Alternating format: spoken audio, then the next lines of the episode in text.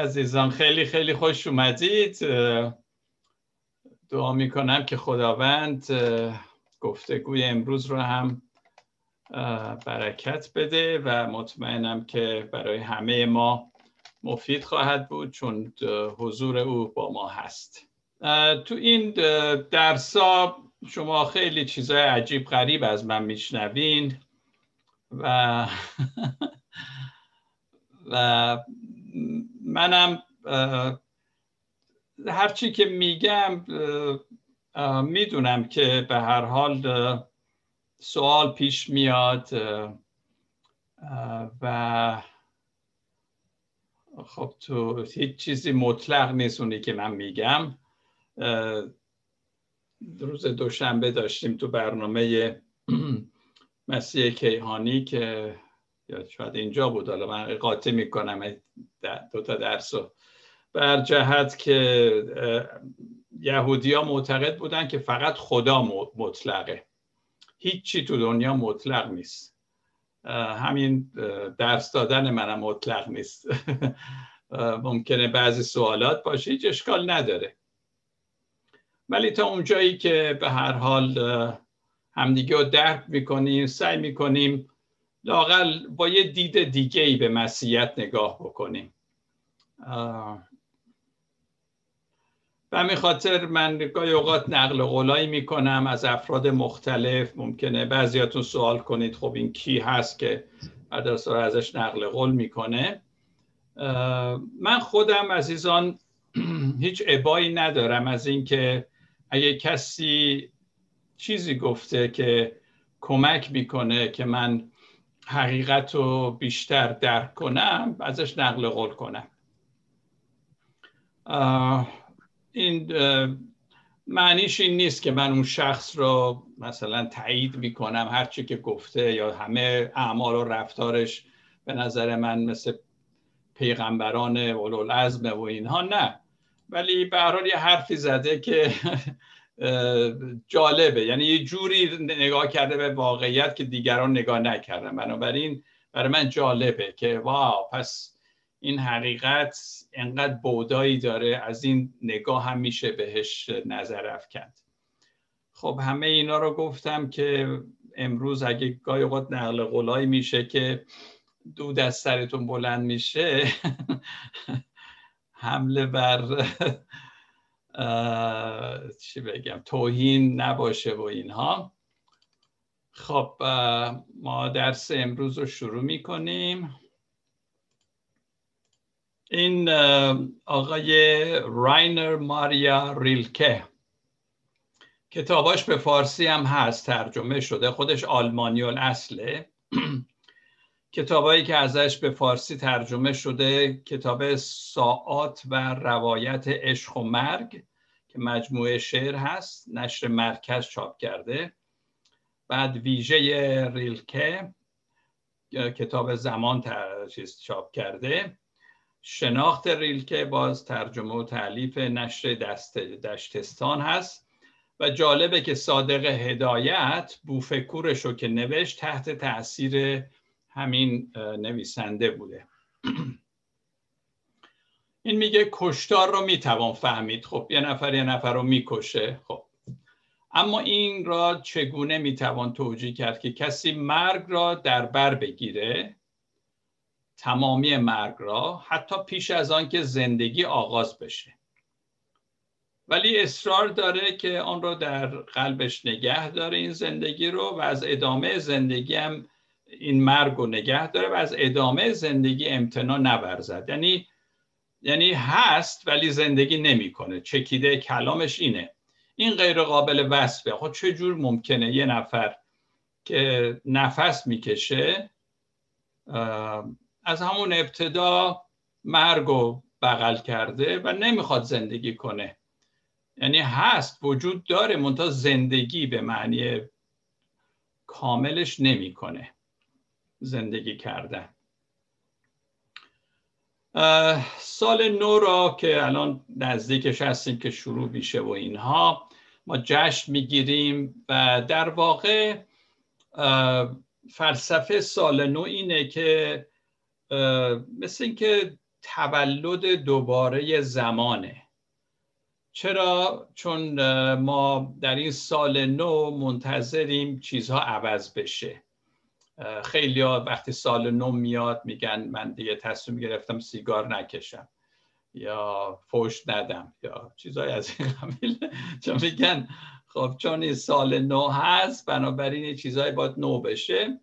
یکی دو هفته دندون رو جگر می‌ذارن فوش نمیدن بعد هفته سوم دوباره شروع میشه.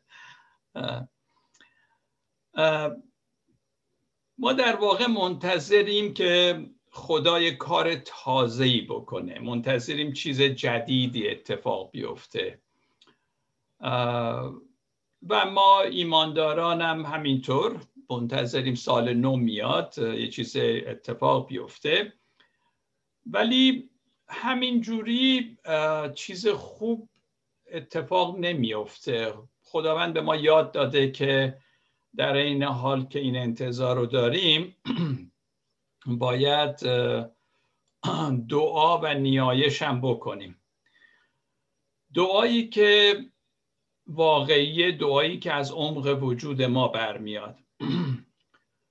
ما من خودم قبلا راجع به دعا صحبت کردم به عنوان رازگاهان که ما واقعا نیاز داریم با خدا راز و نیاز بکنیم. وقتی که هیچکی نیست در نهان و پدر نهان بین تو به تو آشکارا پاداش خواهد داد. اما یه زمانی هم هست که برای دعا ما به کلمات نیاز داریم. دعایی هست در سکوت که هیچی نمیگیم ولی یه موقع هم هست که ما کلماتی میگیم. و این رو میگیم برای اینکه بدونیم با دنیای واقعی در تماسیم. پدر دعا می‌کنم اراده تو بشه پدر اینو.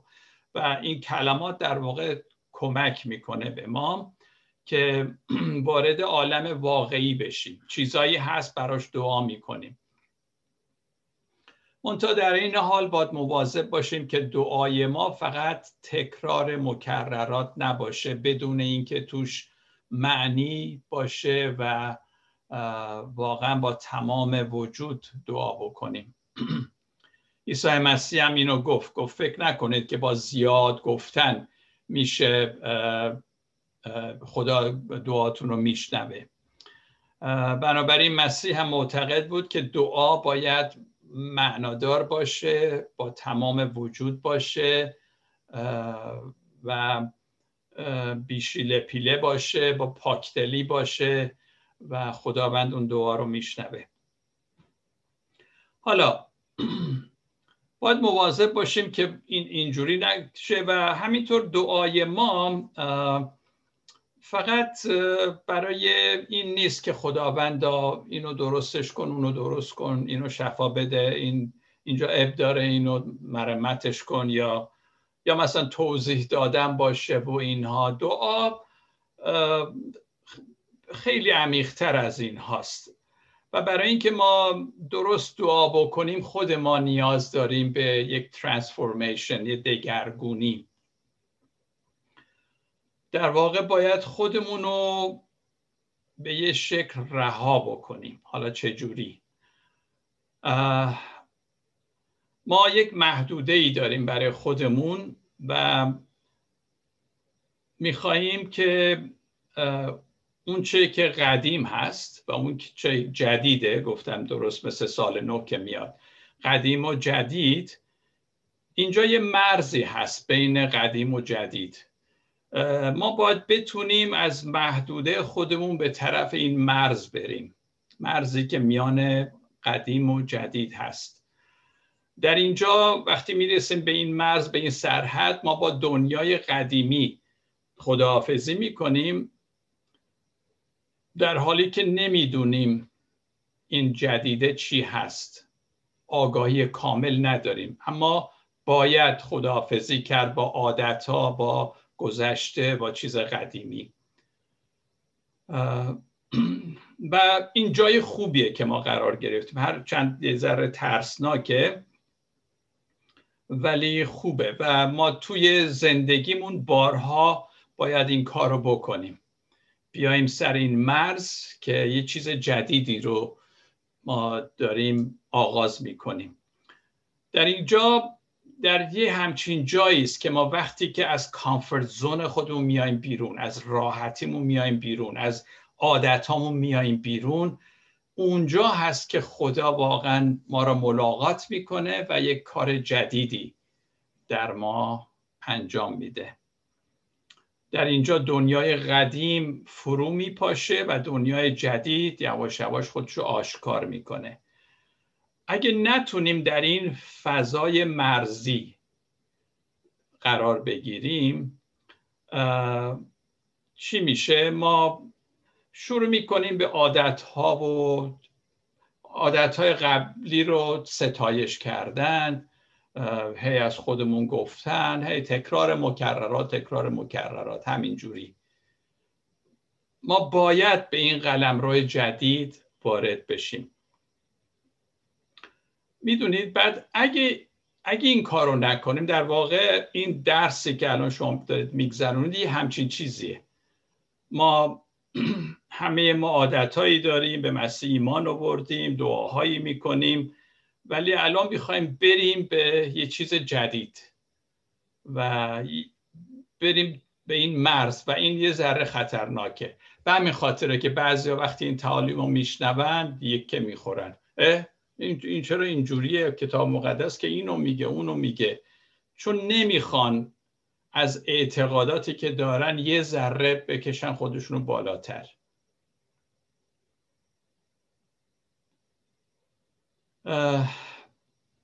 ما, ما باید این جرأت رو بکنیم. کسانی که این جرأت رو می‌کنن واقعا اونایی هم که فکر می‌کنم خدا می‌تونه باشون کار بکنه.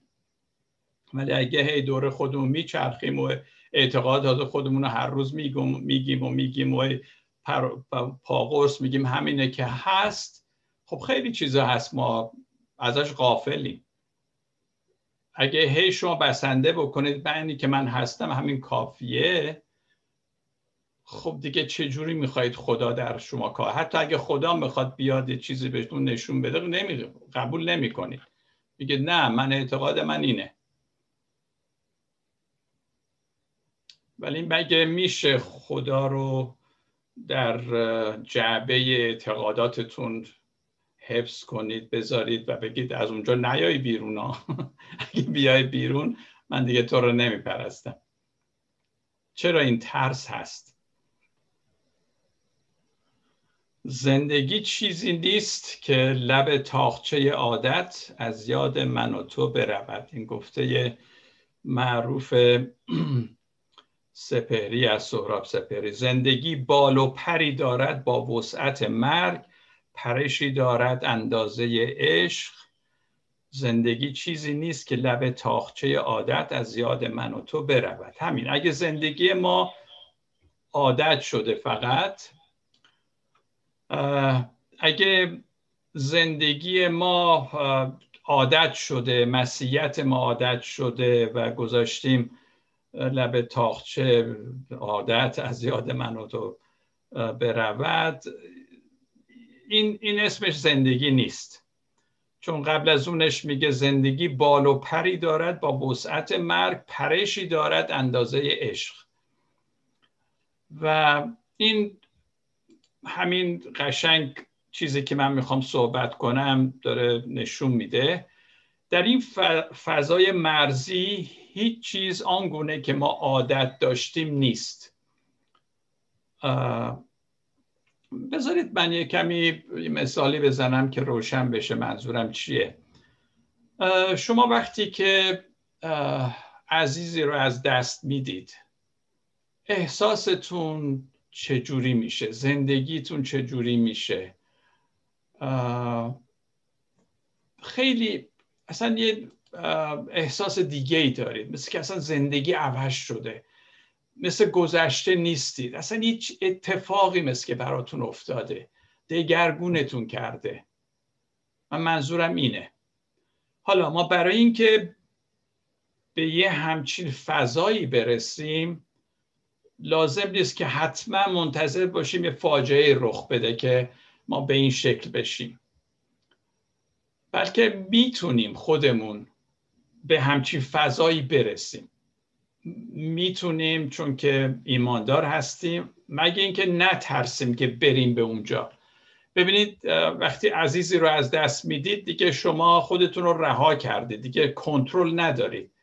نه روی احساساتتون نه روی طرز فکرتون. اصلا همه چی اصلا میایید صبح بیرون یه چیز دی... اصلا دنیا یه چیز دیگه ای شده و به همین خاطر ما حالا مجبور نیستیم که حتما گفتم که این اتفاقات بیفته که ما دگرگون بشیم و به اون جایی برسیم که واقعا خدا می‌خواد. یعنی کاری هم نمیشه کرد. فقط خودتون رو رها می‌کنید. وقتی عزیز رو از دست دادید چی کار می‌خواید بکنید؟ می‌خواید زندهش کنید که نمیشه. هر کاری بخواید بکنید نمیشه. اتفاقی که افتاده و اتفاق بر شما اثر گذاشته. یعنی شما ناخواسته وارد یک همچین بود فضایی شدید که دگرگون شدید. ما انسان ها راحت طلبیم و دلمون نمی‌خواد که عوض بشیم. من عادتهایی دارم میرم میام خیلی هم خوبه. حتی بعد حتما شنیدید که زن و شوهر وقتی ازدواج می‌کنن این کاغذ توالتو که اینجوری هستش آویزونه. یکی از اون از اون پشت آویزونه یکی برمیگردونه از این بری چون عادت کرده. حتی یه همچین چیز کوچولو هم آدم آزار میده. ما یه نفر داریم وقتی میاد خونمون میفهم اومده چون همیشه این کاغذ توالت میچرخه از اون میشه. بعد اینه که ولی ما ایمانداران من اینو میگم که آماده باشیم برای تغییر. آماده باشیم که بریم به اون فضایی که اونجا واقعا خدا ما رو لمس می‌کنه. همین از دست دادن عزیز اونجا چقدر دل ما نرم شده چه اصلا دگرگون شدیم چقدر آماده هسته مثل که خدا خیلی همون نزدیکی هاست به قول سهراب سپری همین اینجا اینجا اون دورا نیست. حالا منظور من اینه.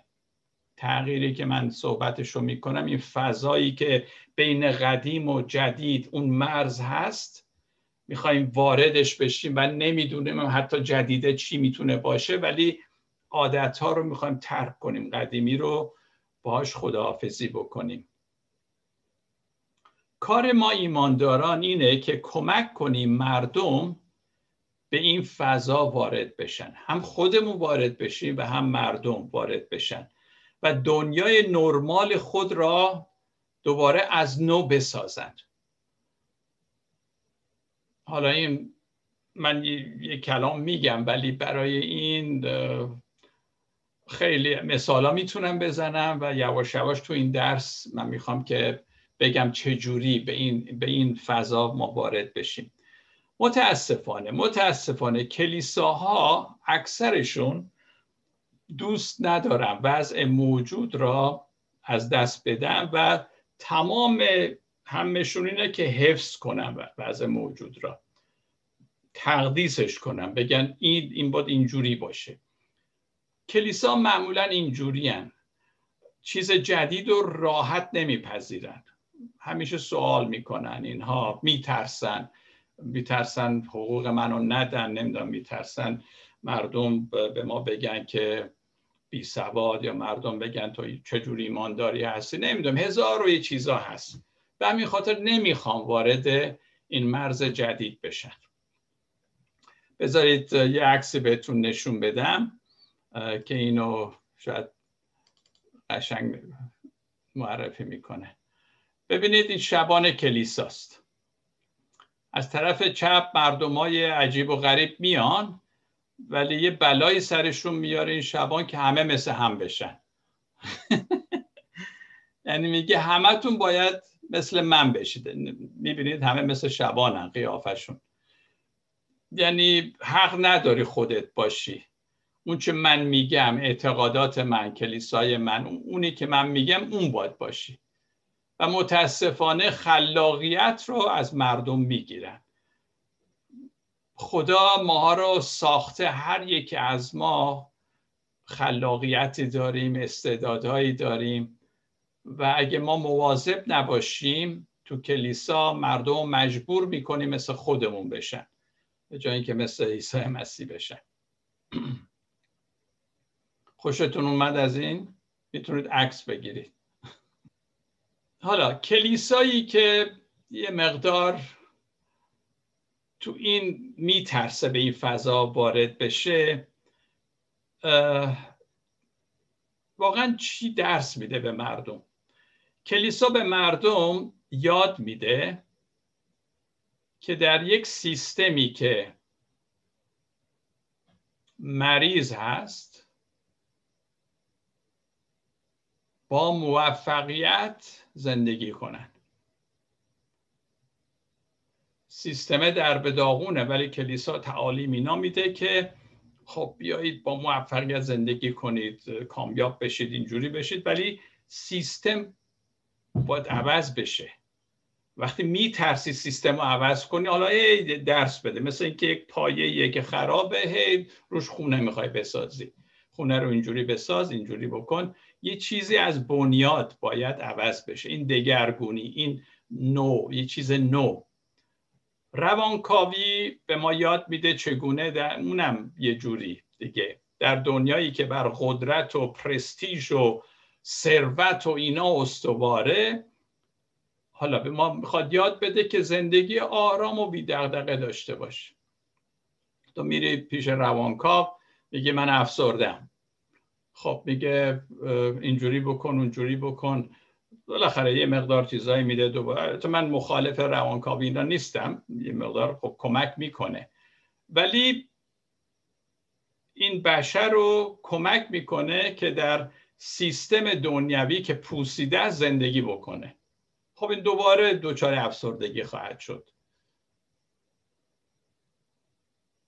اگه یه جایی سیستم خرابه که نمی‌تونی با مثلا خونه خرابی که حالا اومدی یه جاشو می‌خوای نقاشی کنی رنگ کنی مثلا در و پنجره نداره این. حالا تو بیای مثلا تزئینش بکنی. پس منظورم اینه. وارد شدن به یک مرزی که نو هست و قدیمی رو تو میخوایی خداحافظی کنی باش.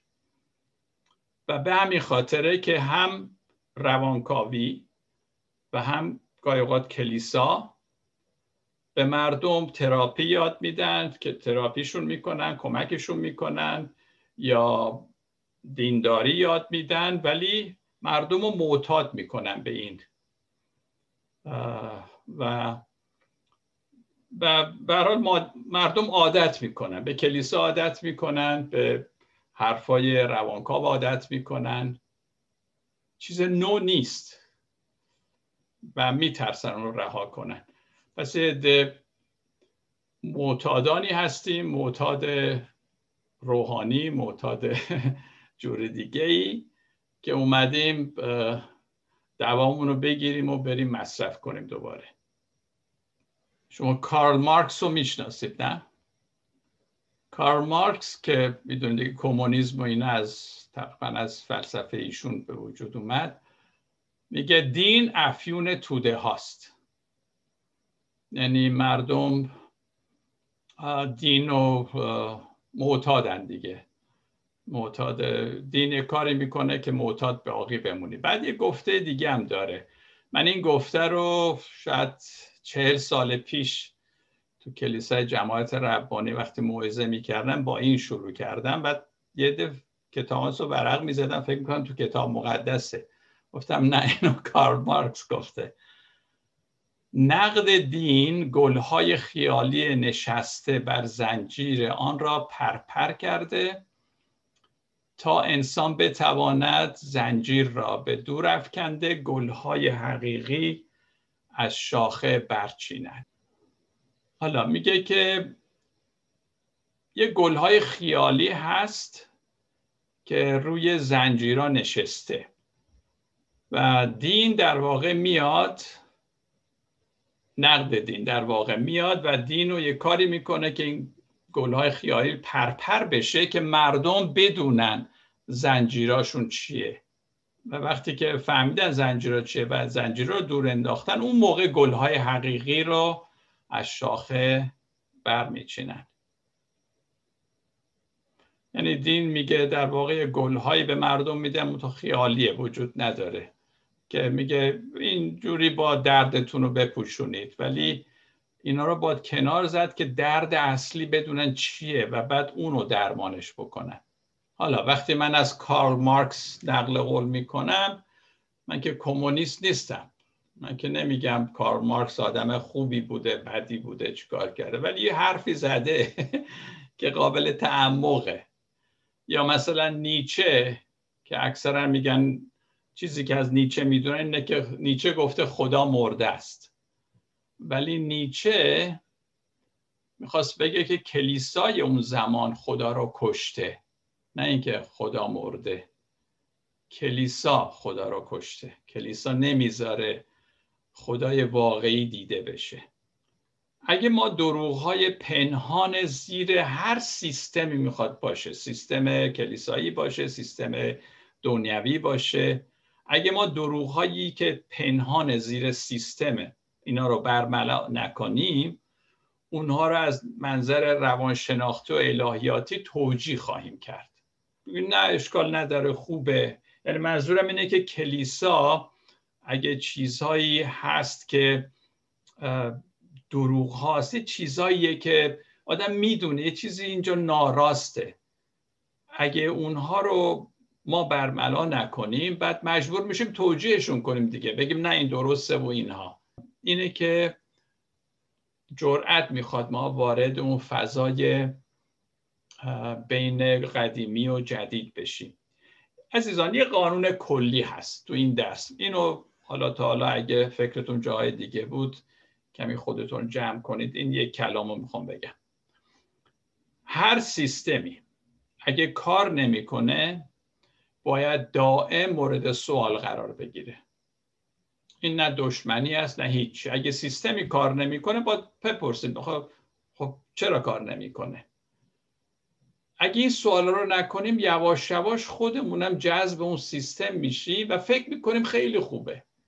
بعد کسی که از بیرون نگاه می‌کنه متوجه معایب میشه. شما می‌دونید که شرکت های خیلی معروف و اینها همیشه مدیر شرکت کسی رو استخدام می‌کنه که ایباش رو بگه ایبای شرکت رو بگه.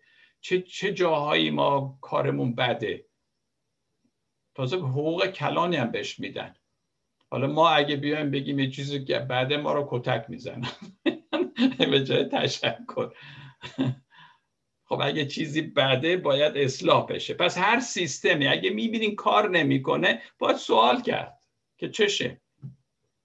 خب اگه سیستمی کار نمی‌کنه دیگه لازم نیست این همه برای تعمیر اون بکش بکشیم.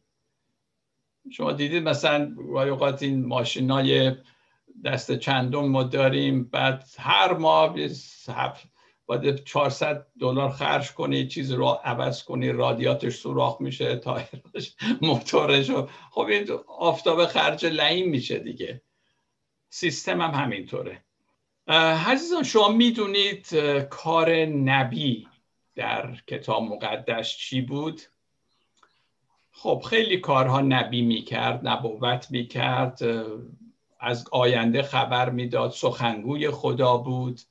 کار مهم نبی در این مقوله ای که ما داریم بازسازی سیستم بود. بازسازی سیستم. نبی ما را از اون چه که نرمال و عادت هست بیرون می‌کشه. نبی این کار رو می‌کرد. یه موعظه می‌کرد. چیزی می‌گفت تکام می‌خورد سیستم.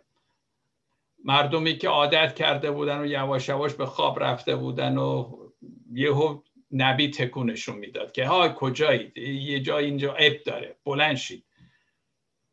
حالا جالبه که عیسی مسیح در کتاب مقدس ما الانم توی همین سرودم خوندیم سرود زیبایی که خونده شد. شا پادشاه ماست.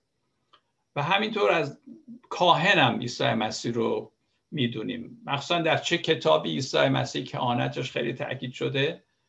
توی ابرانیان نه؟ که عیسی کاهن ماست. اما عیسی به عنوان نبی کمتر مورد تاکید قرار گرفته. شاید دلیلش هم اینه که ما دوست نداریم مسیح سیستم ما رو به هم بزنه. ما میخواییم مسیح وضع موجود رو حفظ بکنه به عنوان پادشاه. پادشاه خب وضع موجود رو می‌خواد حفظ کنه ولی نبیه که می‌زنه تکون میده ارکانو منظورم چیه؟ ببینید با همه ما میگیم که عیسی منو نجات داده شخص منو نجات داده خدا رو شکر برای این. و ولی اگه سیستم یعنی عیسی منو نجات داده اما در این سیستم فاسد و مزموم و مسموم و بیمارگونه زندگی می‌کنیم چه فایده ای داره؟ این نجات شخصی خوب ولی بیشتر از اینه عیسی مسیح. فقط نیومده شخص منو عوض کنه ولی توی سیستم فاسد و همینجور زندگی کنم. بعدم بگم ول کن آقا. من, من, من که نجات دارم میرم آسمان. عاشقان راه مسیح خطری هستند هم برای کلیسا و هم برای دولت که می‌خوان سیستم و وضع موجود رو حفظ کنند و ما مسیحیان باید این رول نبی بودن رو داشته باشیم. شما می‌دونید مارتین لوتر کینگ رهبر سیاپوستا که در دهه شست انقلاب ساکتی را انداخت و به حال باعث شد که سیاهان را بپذیرند آمریکا و اینا واعظ به درجه یکی بود. ولی اون فقط نمی‌گفت مسیح منو نجات داده. چه کار بزرگی برای در دنیا انجام داد برای سیاپوستا و, و بعد سرمشق گرفتن از اون خیلی, خیلی جاهای دیگه. از زیر ظلم و ستم اومدن بیرون. نه فقط سیاهان بلکه اخشار دیگه مردم هم بودن. من اینم دوست دارم شما داشته باشید عاشقان مسیح را نمی‌توان با پول خرید. چرا که پاداش آنان در جای دیگری است.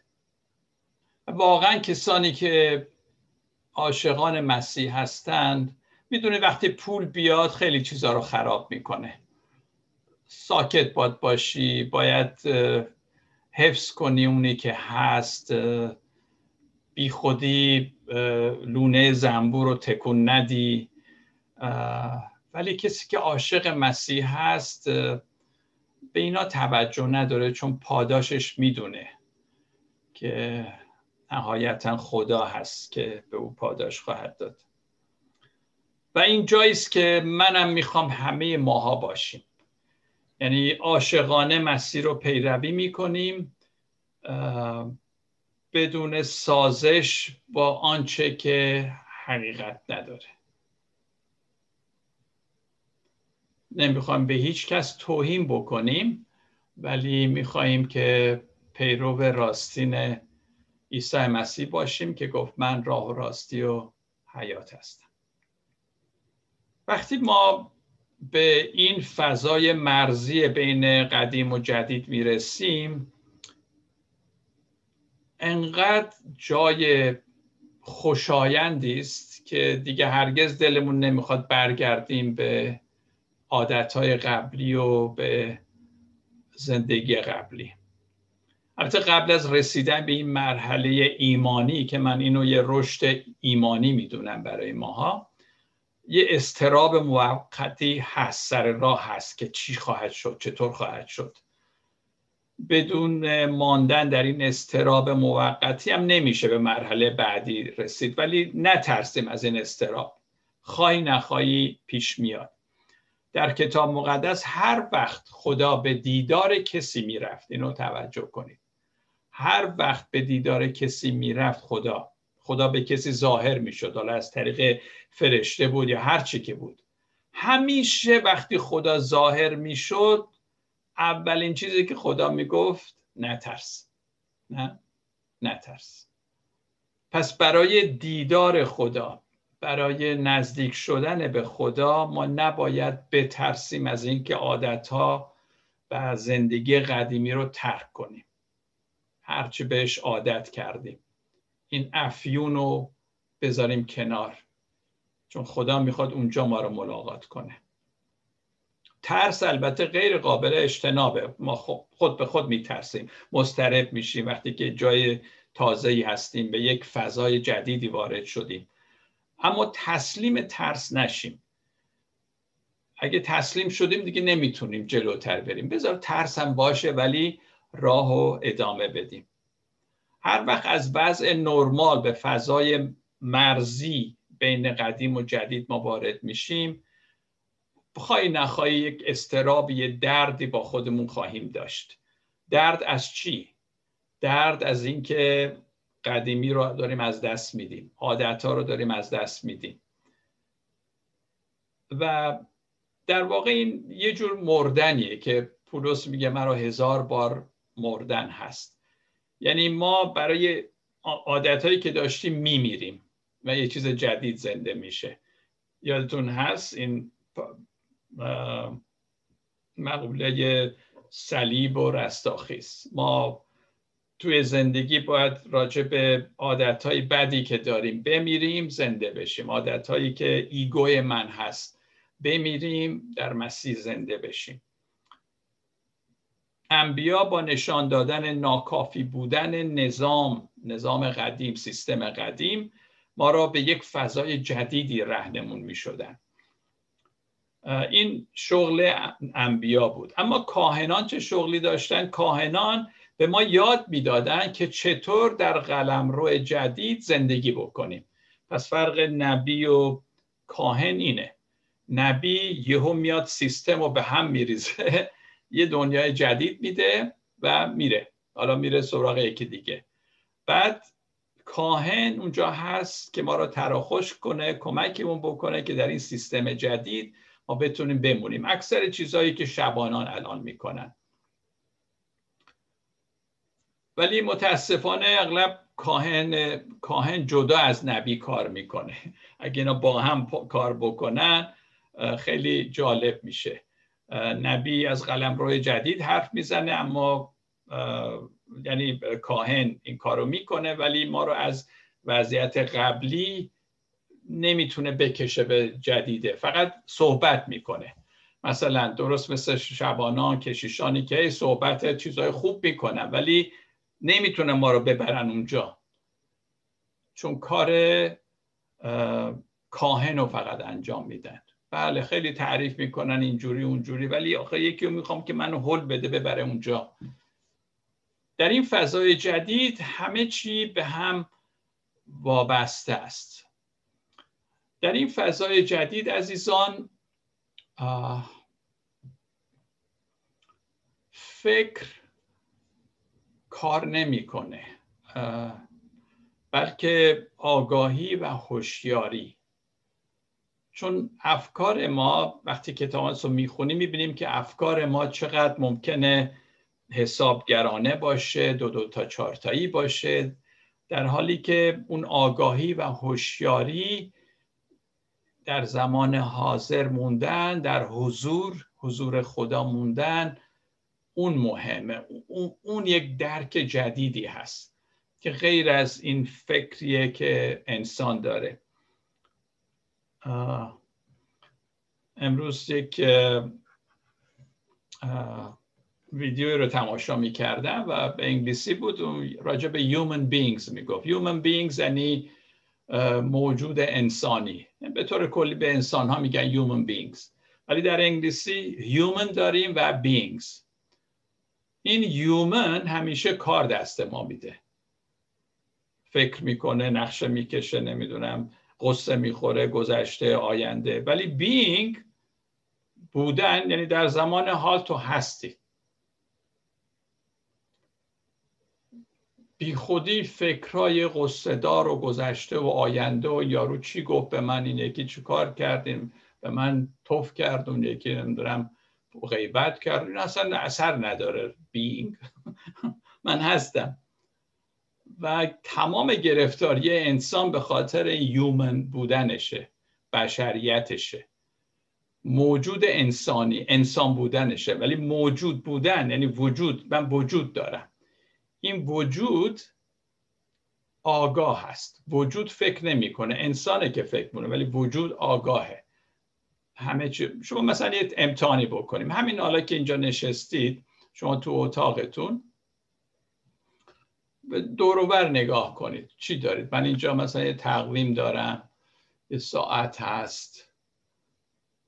می‌دونید؟ و وقتی هم به تقویم و ساعت نگاه می‌کنید دیگه نمیگید اه چه تقویم گندی. این ساعته چقدر خوب کار می‌کنه. نه تفسیر نمی کنید وقتی شروع می‌کنید تفسیر کردن یعنی دارید فکر می‌کنید thinking.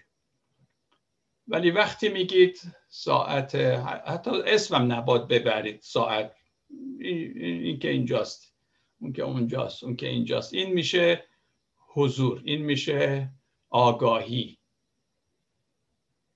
و این میشه همین الان زندگی کردن. این میشه هستم آن که هستم. خدا همینجا حاضر هست. و وقتی ما می‌رسیم به این فضا که زندگی ما فقط آگاهی هست. البته فکر رو به کار می‌بریم. مثلا من می‌خوام حالا میبخشید بخوام برم توالت خب بلند میشم میرم توالت. یا می‌خوام آب بخورم خب آب می‌خورم. این فکر برای ایناست.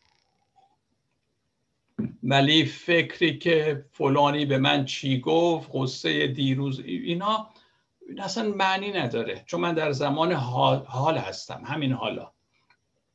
این این هوشیاریه. این این فضاییه که ما باید توش بمونیم. پس آگاهی وجود داره. نه دانش نه دونستن نه فکر. در این قلم رو وقتی ما وارد میشیم همه چی به هم مربوطه. تاریکی نور زندگی مرگ شکست پیروزی به یک شکلی اینا در کنار همن.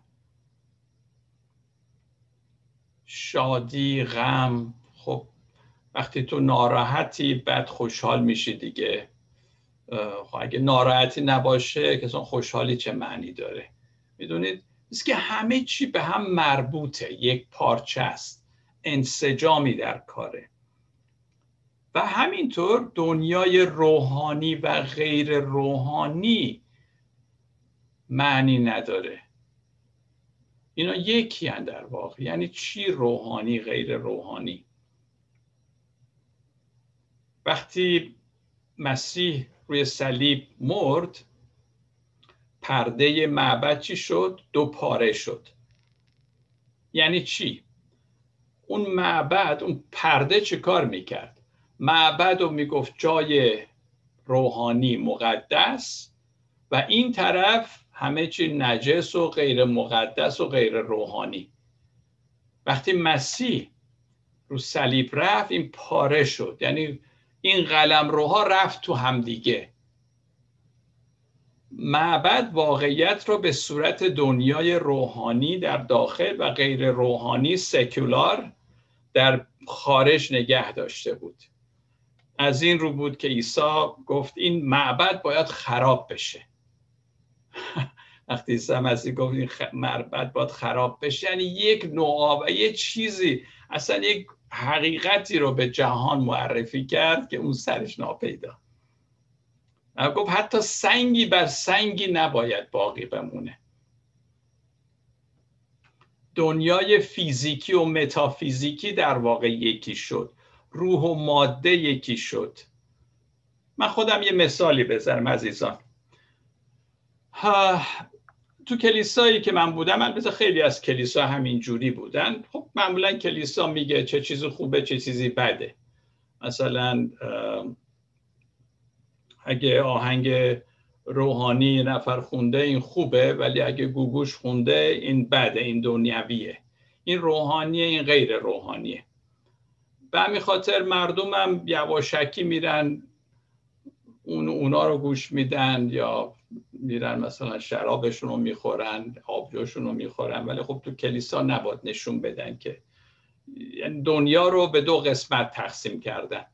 و یه جوری به هر حال با این زندگی می‌کنن دیگه. کلیسا هم بعضا می‌دونن صداش در نمیارن میگه خب حالا یواشکی کاری بکن. و همش اینه که روحانی چیه غیر روحانی چیه. و کلیسا فقط همین شده دیگه. مچگیری که آقا کی کار غیر روحانی کرد بریم رو بگیریم. من خودم توی مثلا آهنگایی که دارم و توی فایل من هست که پشت سر هم زده میشه معمولا هم چیز جوری می‌کنم که قاطی پاتی همین جوری به اصطلاح بنوازه و اینها. همه جور آهنگ توش هست. یعنی من از هر آهنگی از هر تصنیفی که یک موقعی رو من اثر خوب گذاشته می‌ذارم اون تو که نمی‌پرسم این روحانیه یا غیر روحانی.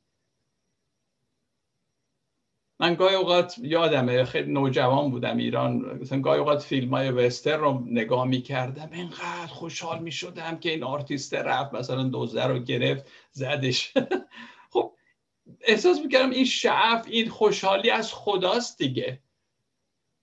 مگه ما چند جور خدا یعنی خوشحالی داریم که بگیم یه عده خوشحالی از شیطان یه عده خوشحالی از خداست؟ می‌دونید انسانی که به این فضا هنوز نرسیده هی جدا می‌کنه چیزها رو. هی خوب و بد یعنی خوب و بد که نه روحانی غیر روحانی چیه؟ اینجوری فکر می‌کنه. ولی وقتی تو می‌رسی به اون مرحله یک انسجام زیبایی می‌بینی در همه خلقت در همه دنیا. اگه یه بار واقعا اون بوته مشتعل را که موسا دید و خدا را در اونجا دید. ما ببینیم هر بوته ای را در دنیا مشتعل خواهیم دید.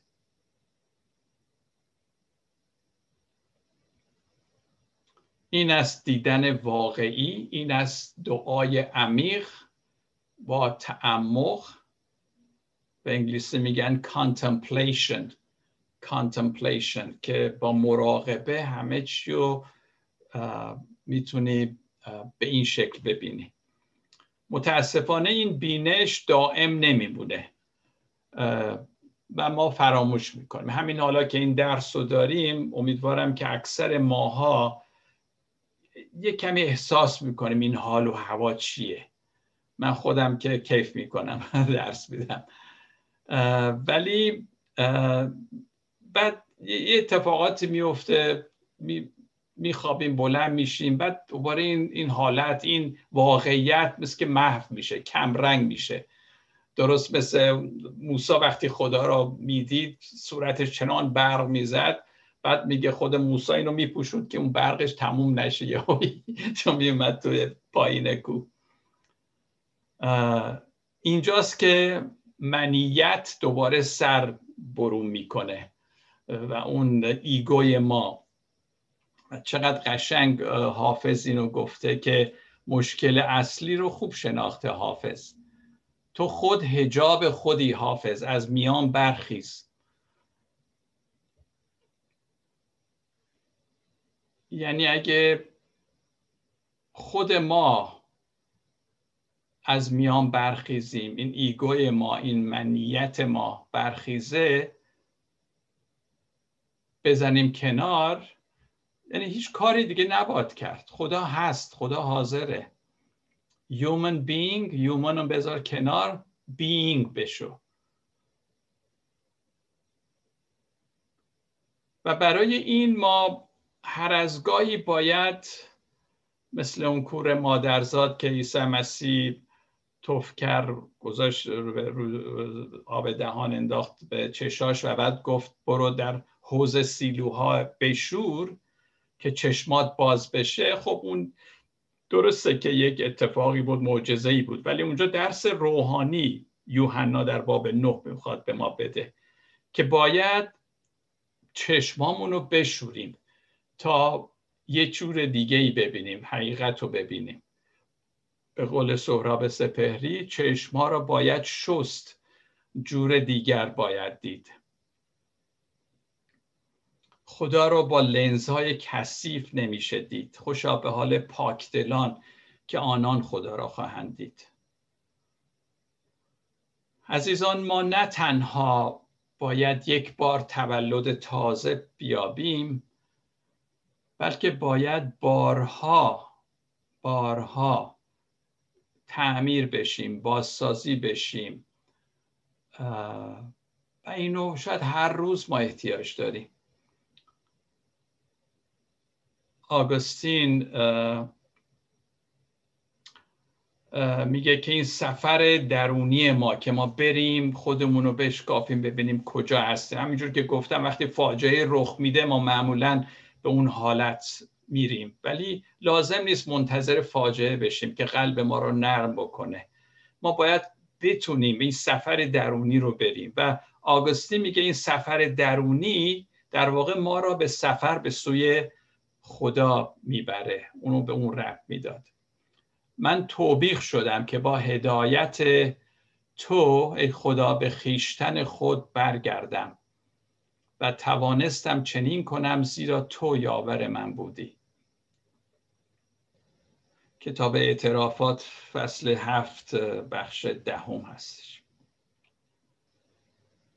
پس عزیزان ما لازم نیست حتما فاجعه ببینیم که اینطوری تحت تاثیر خدا قرار بگیریم بلکه با یاری خدا با دعای روزانه خودمون با سکوت در حضور او می‌تونیم ناراحتی ها غم خود را به قدرت و شادی تبدیل کنیم.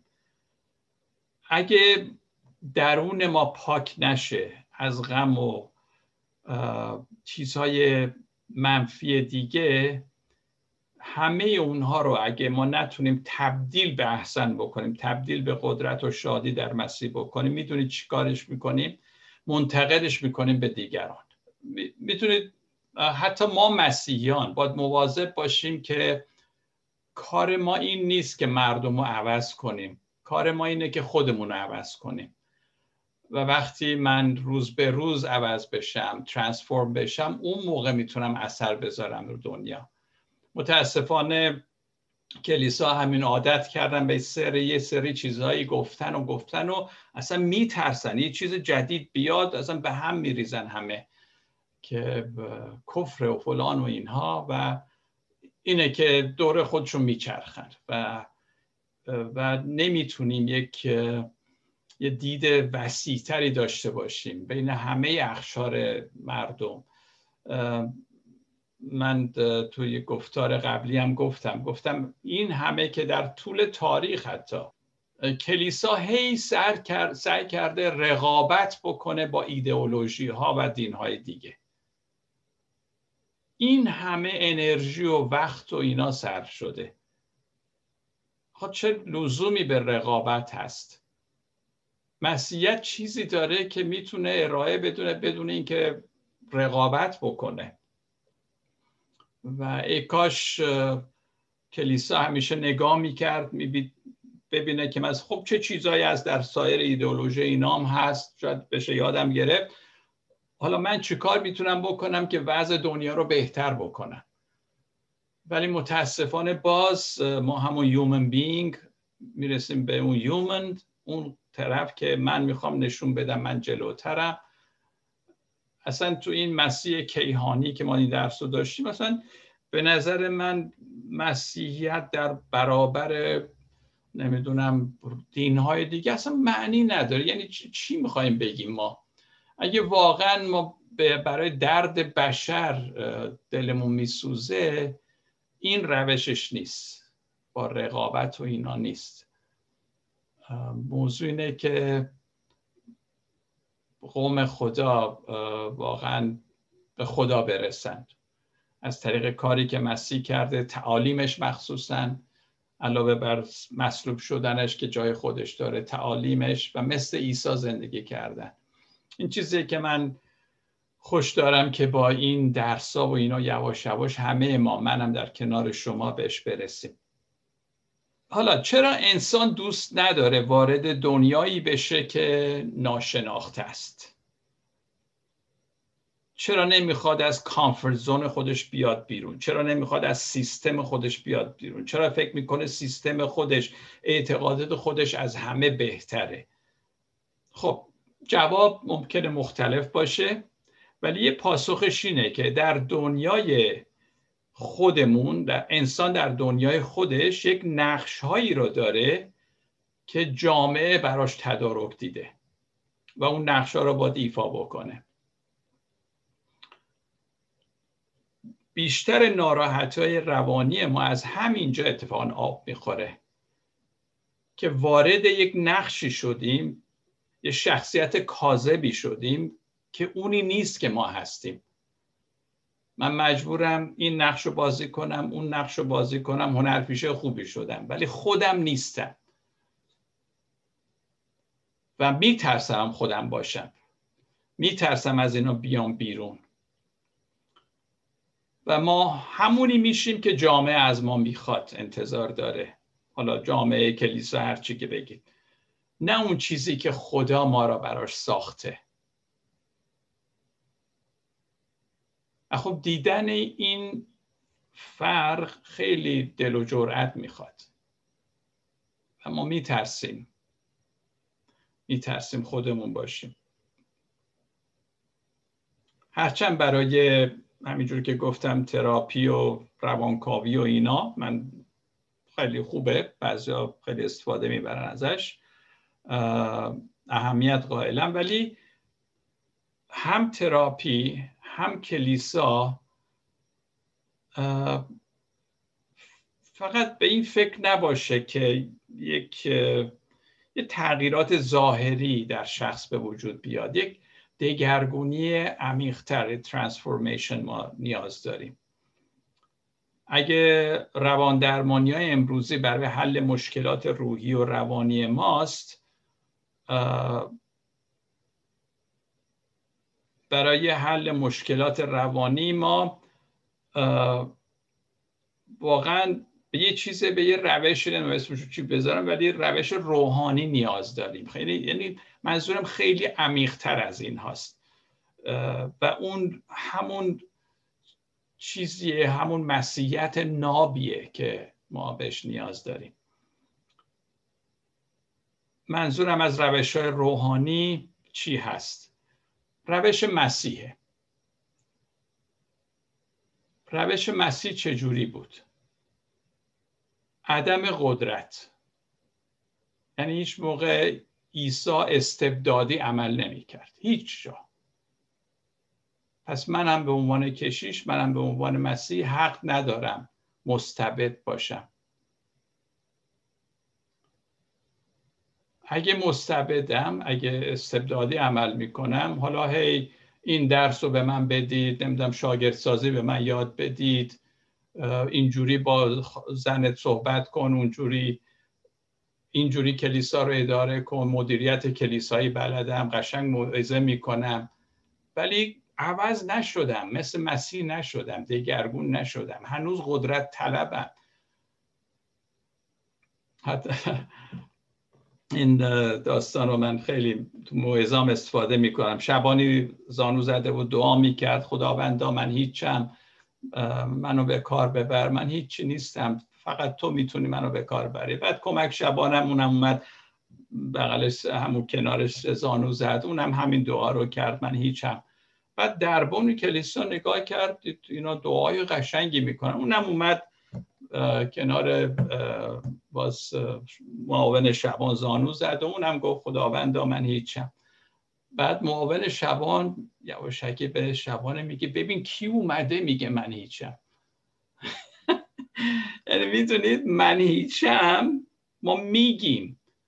ولی ته دلمون باور نداریم که من هیچم. به همین خاطر فایده نداره. اگه این سیستم اگه این دگرگونی از درون نشه که البته ما دائم باید این کارو بکنیم. خب همینه. کلیسا ممکنه پر بشه سیستم ها هست اینا کار می‌کنن ولی آیا مثل مسیح هستیم یا نه؟ پس حل مشکلات روحی از روش روحانی استفاده کردن یعنی عدم قدرت. یعنی من قدرت اعمال نکنم. سادگی ایمان. عدم موفقیت دنیوی آقا سازمان ما انقدر کتاب چاپ کرد. آقا ما رفتیم کلیسای خانگی پر شده. فلان. هزار میلیون نفر در ایران ایمان آوردن. این سلطه طلبی این گنده گفتن و اینها. اصلا خب که چی بشه؟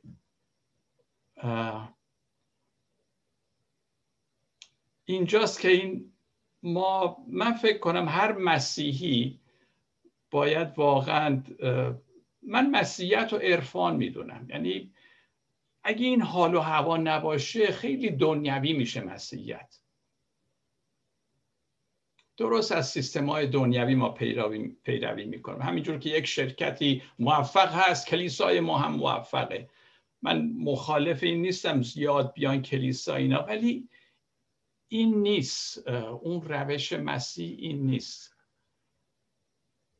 تا قبل از 303 میلادی مسیحیان با پیروی از تعالیم مسیح زندگی می‌کردن جالبه نه؟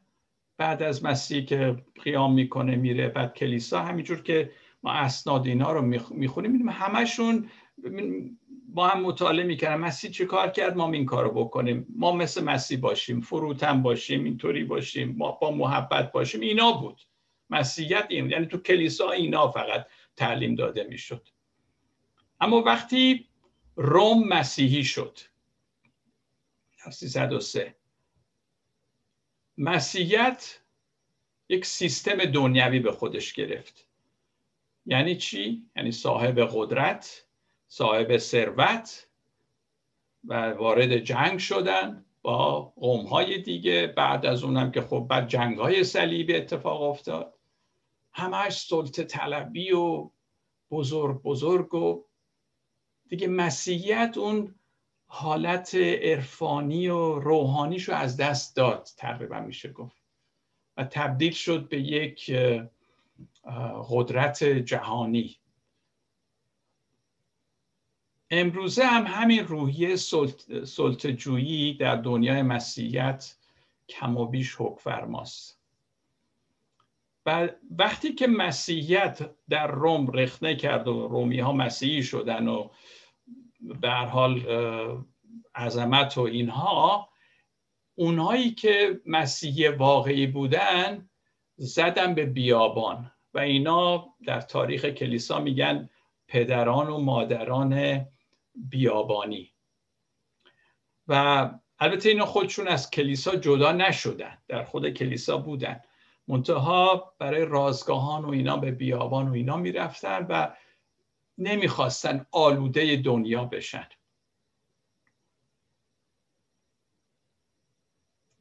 و امروزه هم هستن مسیحیانی در هر کلیسای من مطمئنم هستن که به این شکل فکر می‌کنن. و یه همچه گروه هایی هست. این گروه ها به فکر حفظ منافع و قدرت خودشون نیستن بلکه میکوشن محبت را در دنیا جاری سازن. مثلا کلیسای من منافع من اسم من حتما اسم من باید باشه. پول میدم کتاب ترجمه کنی ولی اسم من باید توش باشه ها. اوکی مهر من باید باشه ها اسم سازمان من اونجا باید باشه. حالا اگه نشه چی میشه مثلا؟ اینها بیش از آن که به فکر عوض کردن مردم باشن این گروه های واقعی مسیحی دائم خودشون رو عوض می‌کنن.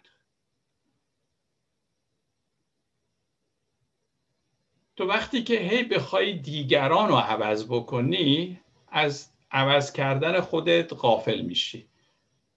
چون هی فکر می‌کنی اونا باید عوض بشن. بریم بشارت بدیم اونا رو آدمشون بکنیم. خودت چی پس؟ من چه حقی دارم اگه هر روز با تواضع در حضور خدا نیستم که آب بشم هیچ بشم؟ من, من چی دارم به دیگران بگم؟ یه مش کتاب و اینا خوندم و یه عقاید می‌خوام به خورد اونا بدم. و گاهی اوقات وقتی من با افراد صحبت می‌کنم انقدر از بیشیل پیله بودنشون لذت می‌برم میگم خداوندا اون باید به من بشارت بده. من کی هستم؟ ما لازم داریم که هر روز در حضور مسیح در رازگاهان خودمون تاریکی های شخصیت خودمون رو ببینیم. بغض، کینه، حسادت، رقابت. رنج فلانی این حرف رو به من زد چه حق داشت منو اینجوری خورد کنه؟ اگه من کی هستم که منو خورد کنه؟ روحیه آزاد داشتن. ما اینو نیاز داریم. ما وقتی متوجه تاریکی های روح خودمون میشیم نباید اونو انکارش بکنیم. یا با عوض کردن دیگران بگیم نه ما خوبیم انکار کنیم. وقتی متوجه تاریکی میشی در وجودت به همین توبه و بخشیدن خداوند و منو ببخش. تشخیص بدیم و ببخشیم. هم خدا ببخشه ما خودمون رو ببخشیم. راحت شیم ازش. و الا تمام این گند و کسافت را منتقل می‌کنیم به دیگران. در لفافه بشارت همینجور میدیم به دیگران. ایمان کتاب مقدسی یعنی به جای دیدن با چشمان خودمون با چشمان خدا ببینیم. چشمها رو باید شست جور دیگری باید دید. و این هر روز ما باید چشمامون رو بشوریم و جور دیگری ببینیم.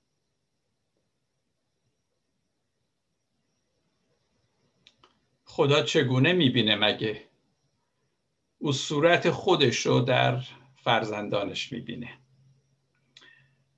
من خیلی دلم می‌خواد یکی از شماها اگه وقت دارید جولیان اهل نورویچ.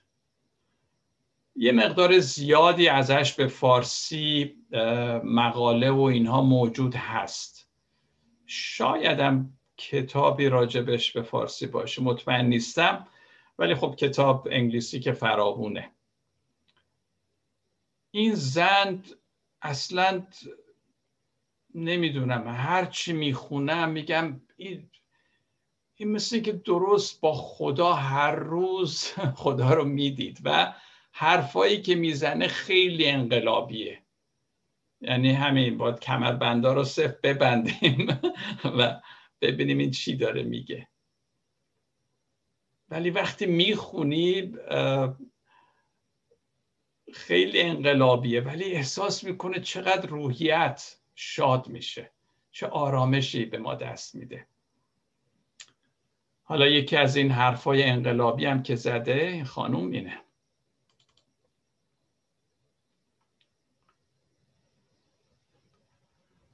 خدا بر اساس طبیعت اصیل باطنی ما همون جور که ذات ما خودش آفریده که همیشه در او سالم و امن و محفوظه.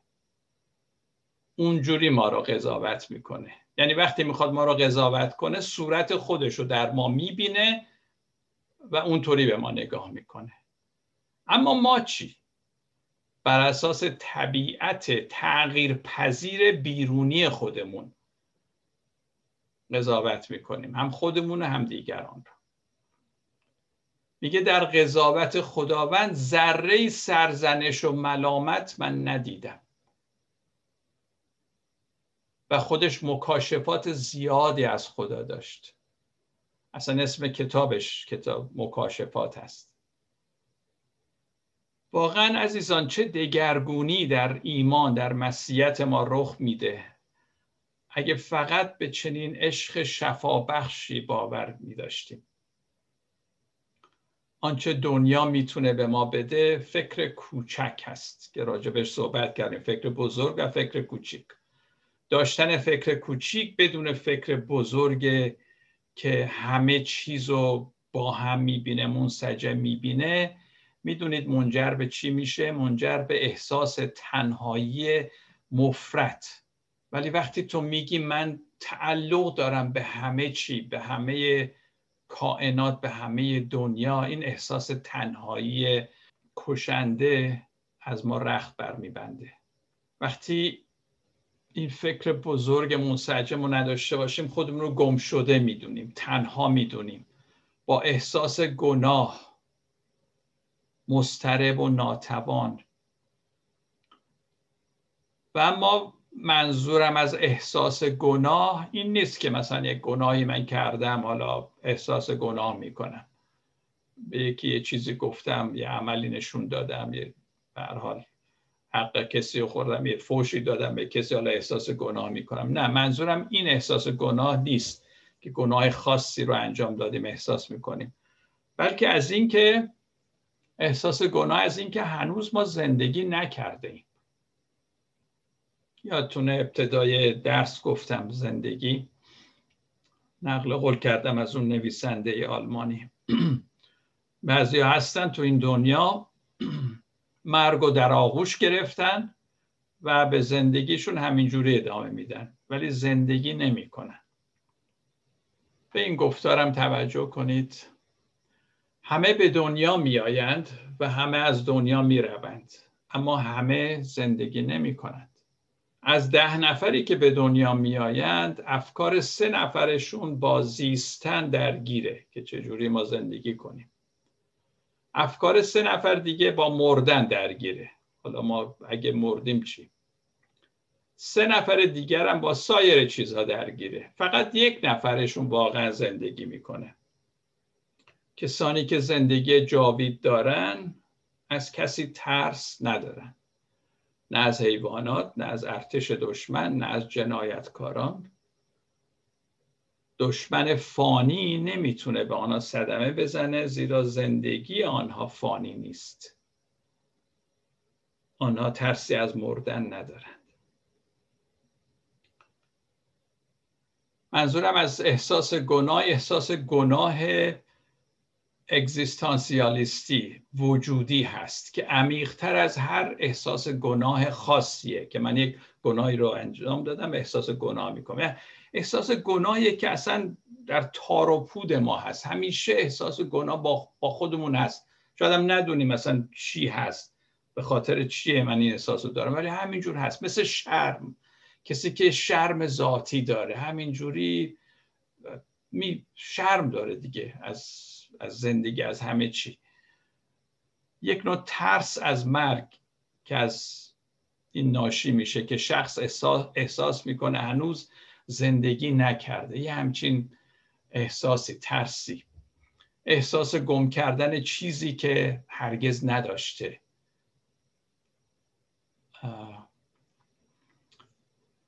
ولی عزیزان ما آفریده شدیم برای زندگی برای حیات واقعی حیات وافر حیات زیبا و حیات دوست داشتنی. و چرا که اون حیات رو نداشته باشیم و میشه یه همچین زندگی داشت. مگه مسیح نگفت در یوحنا ده ده من آمدم که شما حیات داشته باشید و بیشتر زندگی وافر پر وقتی این نوع زندگی رو ما تجربه کرده باشیم مثل سان فرانسیس اسیسی در بستر مرگمون بدون چی خواهیم گفت؟ خوش آمدی خواهر مرگ. خوش آمدی خواهر مرگ. چون واقعا او زندگی کرده بود تو این دنیا.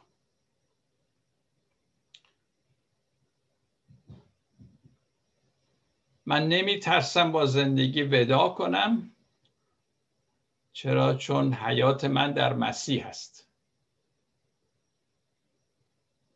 ما تو این دنیا یه فرمی گرفتیم. اون من واقعی حالا بگیم روح من هرچی که هست صورت خداست آگاهی هست حضور هست هرچی که هست. من واقعی هست. این, این در این دنیا این شکل رو گرفته که سارو هست. ولی وقتی این شکل پاشید و از بین رفت اون من واقعی که از بین نمیره. اون ادامه میده به یک شکل دیگه ای که دقیقا نمی‌دونم چه جوری میشه. پولس میگه بدنهای تازه خواهیم گرفت. اونه. پس وقتی که این من ادامه داره این حیات ادامه داره خب داره دیگه چرا آدم باید بترسه که یه شکل دیگه ای می‌گیره؟ برخی از ما به نوعی تا آستانه مرگ رفته ایم نمی‌دونم شاید بعضی از شما همچی تجربه داشته باشیم مثلا تصادفی کردید یا یه احساس کرده قلبتون وایستاده. شاید هم برای چند ثانیه وایستاده اون بعضی هستن. بعد میرن توی دنیای دور برمیگردن من خوب یادم کوچیک بودم دبیرستان بعد رادیو سازی هم کار می‌کردم. برق منو گرفت همچی تخت تخت تخت گم می‌داد. میکوبید رو زمین و یهویی چجوری شد که ول کرد. ولی یه جوری شدم. همه اونایی که تا پای مرگ رفتن در بستر بیماری تا اونجا رفتن یه احساس دیگه ای دارن و اینا می‌دونن که حیات در انتظار ماست. اون برا خبری هست. این نیست. من واقعی فقط این نیست. شاید منظور پولس هم همین بود که در فیلیپیان باب سه آیه ده اینو میگه. می‌خوام مسیح و نیروی رستاخیزش را بشناسم. و در رنجهای او سهیم شده با مرگش هم شکل گردم تا به هر طریق که شده به رستاخیز از مردگان نائل شوم. عزیزان اگه ما درست زندگی نکرده باشیم از مرگم خواهیم ترسید چون فکر می‌کنیم مرگ یعنی آخر هم خط ولی عیسی گفت من زندگی هستم. او آمد تا به ما بگه که این راز که اسمش زندگی و عشق هست جاودانیه و نباید ما بترسیم. اما ما همین الان وارد این زندگی میشیم. از, از حالاست. بهشت آسمان از حالاست. شروع میشه و ادامه پیدا می‌کنه. حالا این فرم ما داریم به کنار ولی از حالا باید این زندگی رو کرد. من می‌خوام همه شما رو به چالش بکشم که این زندگی رو داشته باشید. هیچی تو این دنیا قرار نیست مانع این زندگی بشه. زندگی وافر در مسیح. اگه الان این زندگی رو تجربه نکنیم چگونه می‌تونیم اونو باورش داشته باشیم که بعدا خواهد بود؟ رومیان 4 میگه خدا کسی است که نیستی ها رو به هستی فرا می‌خواند. خدا به ما میگه بدنهای شکسته و درب داغونت را به من بده و من آن را قیام می‌دهم. همون گونه که بدن عیسی رو قیام دادم.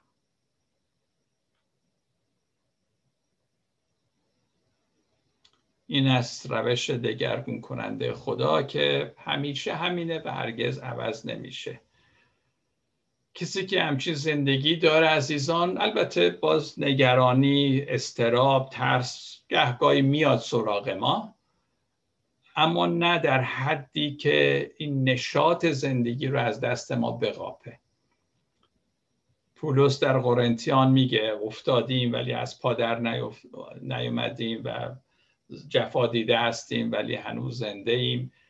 هست تو زندگی ما. ولی اون حیات مسیح در ما باید وجود داشته باشه. باز یکی دوتا نقل قول انقلابی بهتون بگم و یواش یواش درس رو تموم بکنم. باز آگوستین گفته در زخمای عمیق خود خودم یعنی جلال خیره کننده تو را می‌بینم و مبهوت می‌شوم. Dazzling light. میگه واقعا تو زخمای عمیق خودم جلال خدا خیره کننده هست و من در حیرتم تحت تاثیرم این یکی هم دیگه خیلی باید کمربنداتون رو محکم کنید. از جولیان عزیز هست. خدا زخمای ما را می‌بیند. اما نه به صورت جای زخم. می‌دونید وقتی زخم است و جای زخم میمونه بلکه به صورت نشان افتخار. چرا که او گناه را به صورت غم و دردی می‌بیند که عاشقانش را آزرده است این گناه و غم درد. او ما را برای غم و درد توبیخ نمی‌کنه معمولا الکلی ها که می‌خوان پاک بشن از الکل و اینا بهبودی پیدا کنن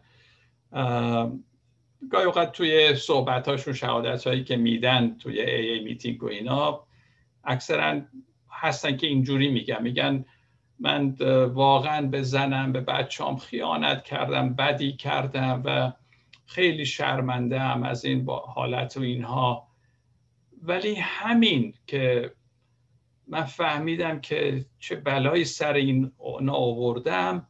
باعث شد من راه خودم رو پیدا کنم و بیام و اعتیاد و کنار بذارم و برم سراغ خانواده. به این فکر کنید عزیزان. با چشمان خدا دیدن یعنی این. یعنی تضادها رو دیدن. همه رو یک پارچه دیدن. حالا این الکلیا رو که اینجوری شهادت میدن مجسم بکنید یه طرف. از یه طرف هم یه ده مسیحیان خشک مقدس که به اخلاقی بودنشون فخر می‌کنن. شاید مثل اون فریسی من به تو ده یک میدم من اله می‌کنم بله می‌کنم. شما واقعا الحق و انصاف دوست دارید با کدوم از اینا رابطه داشته باشید و دوست بشید؟ من میرم سراغ الکلی. نمی‌دونم شما سراغ کی میرید. که دائم ایراد می‌گیره دائم دنبال مچگیریه دائم می‌خواد سیخونکی بهت بزنه. خودشو مسیحی تر از تو بدونه روحانی تر از تو بدونه. و من البته نمی‌دونم چرا اینجوریه. من جوابی ندارم. درک این موضوع از فهم من بالاتره و تنها فیض خداست که می‌تونه چنین کاری بکنه. ما خیلی چیزا نمی‌دونیم عزیزان. گاهی به ایماندارانی که همه کارهاشون درست نگاه می‌کنیم. همه چی درست صاف اتو شده اتو کشیده قیافه ها اینا. هللویا ها آمین ها و بعد میگم خداوندا اینا میرم بهشت آسمان.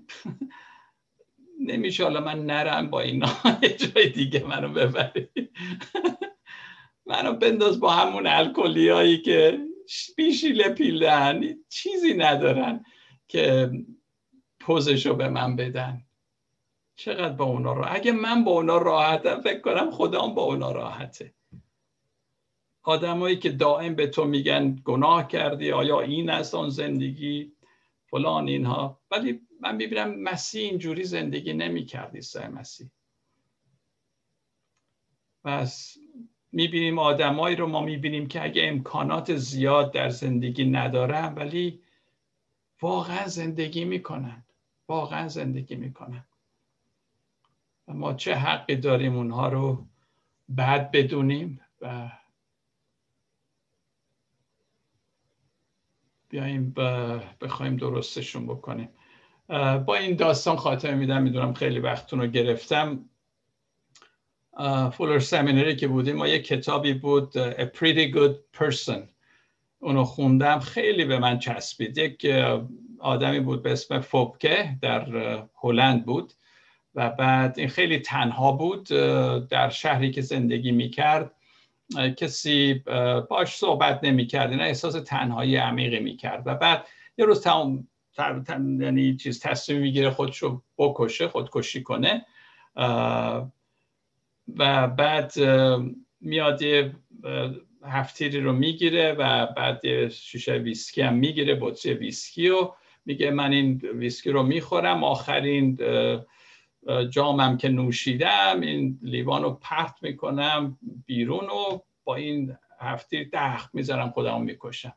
ولی وقتی این ویسکی رو داشت می‌خورد به خوابش می‌بره. دیگه نمی‌رسه به خود خود رو بکشه.